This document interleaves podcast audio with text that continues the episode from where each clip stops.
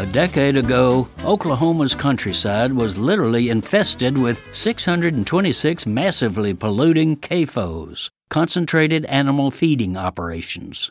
These are nightmarish creatures of industrial agribusiness, each one caging thousands of chickens, hogs, or cattle in huge concrete and steel buildings and producing rivers of excrement.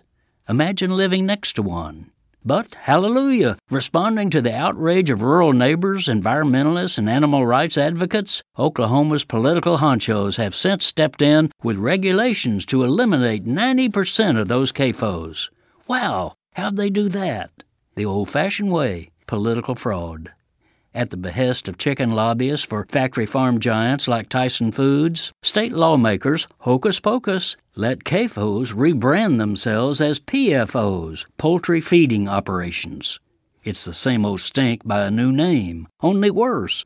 The state's PFO designation lets corporate profiteers get away with providing fewer protections for Oklahoma communities they subject to the overwhelming stench, contamination, flies, disease, and other nasties inherent in caging more than 300,000 birds at a time in one spot.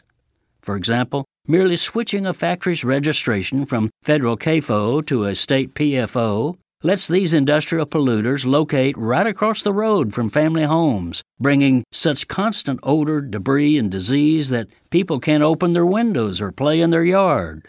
The PFO scheme also eliminates a requirement that neighbors have to be notified when a chicken factory proposes to locate next door. And state officials even outlawed protests against permits for these polluters. This is Jim Hightower saying, here's a solution require that a PFO chicken factory be installed next door to the Capitol building.